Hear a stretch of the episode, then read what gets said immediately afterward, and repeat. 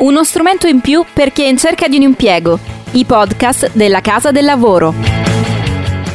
Benvenuti a tutti gli ascoltatori del podcast della Casa del Lavoro. Io sono Pierpaolo Bonante e oggi sono qui con Antonio Caielli, educatore economico-finanziario, per discutere di mutui in generale e soprattutto le modifiche che il decreto Cura Italia ha apportato al fondo di solidarietà. I benefici di questo fondo hanno una fortuna, e cioè che eh, intervengono in alcune situazioni chi è proprietario dell'immobile deve essere proprietario del mutuo.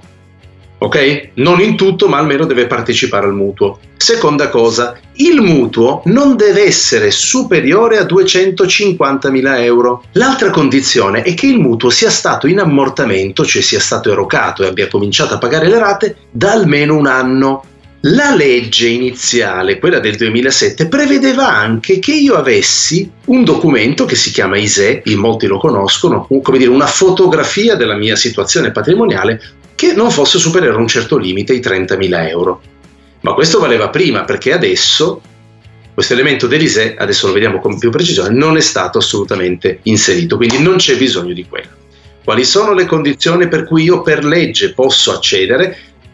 Alla sospensione del mutuo della mia prima casa, la prima che sia titolare dell'immobile oggetto del mutuo, che sia titolare del mutuo non superiore a 250.000 euro e adesso che sia capitata una di queste tre cose, una di queste tre. Hm? La prima, la cessazione di un rapporto di lavoro, cioè io sono in questo momento disoccupato, disoccupato si intende che ho una dichiarazione, posso anche autodichiararla, che eh, non lavoro al momento della presentazione della richiesta. Hm? Vi ricordo che sul sito dei comuni c'è la possibilità di avere un modello di autocertificazione di tutto, quindi io posso autocertificare la mia situazione di disoccupazione. Quindi basta che io non lavori, però non è che non tutti quelli che lavorano, cioè se c'è stata una risoluzione consensuale, cioè siamo messi d'accordo e io non lavoro più perché mi sono dimesso, non per giusta causa, ma mi sono dimesso e basta, senza particolare attivazione, io non posso esercitare quel diritto.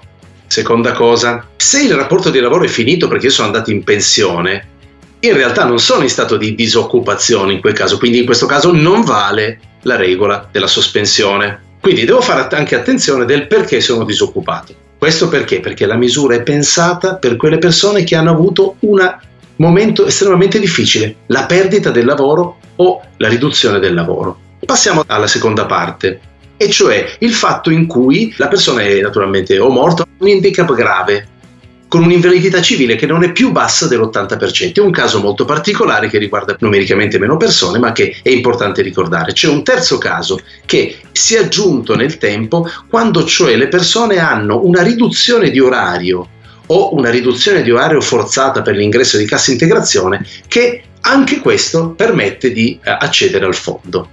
Ok, queste sono le regole generali del fondo. La novità di questo decreto dell'altro giorno adesso si applica anche ai lavoratori autonomi e ai liberi professionisti.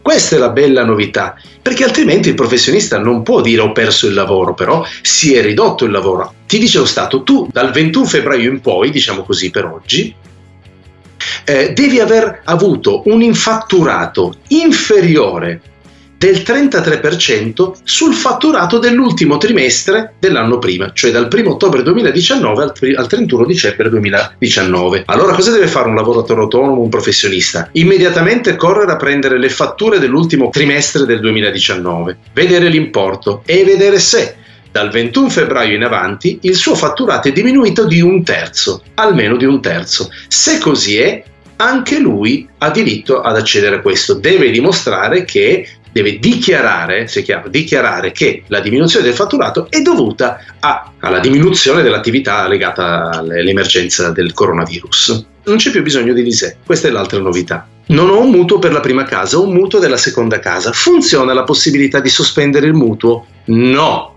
non è un diritto. Non ho soltanto il mutuo della prima casa, ho un prestito perché ho fatto un prestito per comprare un divano, per comprare gli studi di mio figlio, per spese sanitarie, perché mi servivano i soldi, eccetera. Posso interrompere per diritto quel prestito? No, non può interromperlo per diritto, non può interromperlo per legge. Poi vedremo cosa si può fare.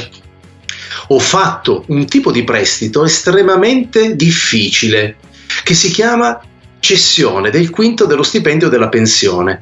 Posso interrompere quel prestito? No, non puoi interromperlo per legge e per diritto, cioè non c'è una legge che dice che tu puoi interrompere quella forma di prestito. Posso interrompere la restituzione di una carta di credito? No, non puoi interromperla perché non c'è una legge che te lo dice.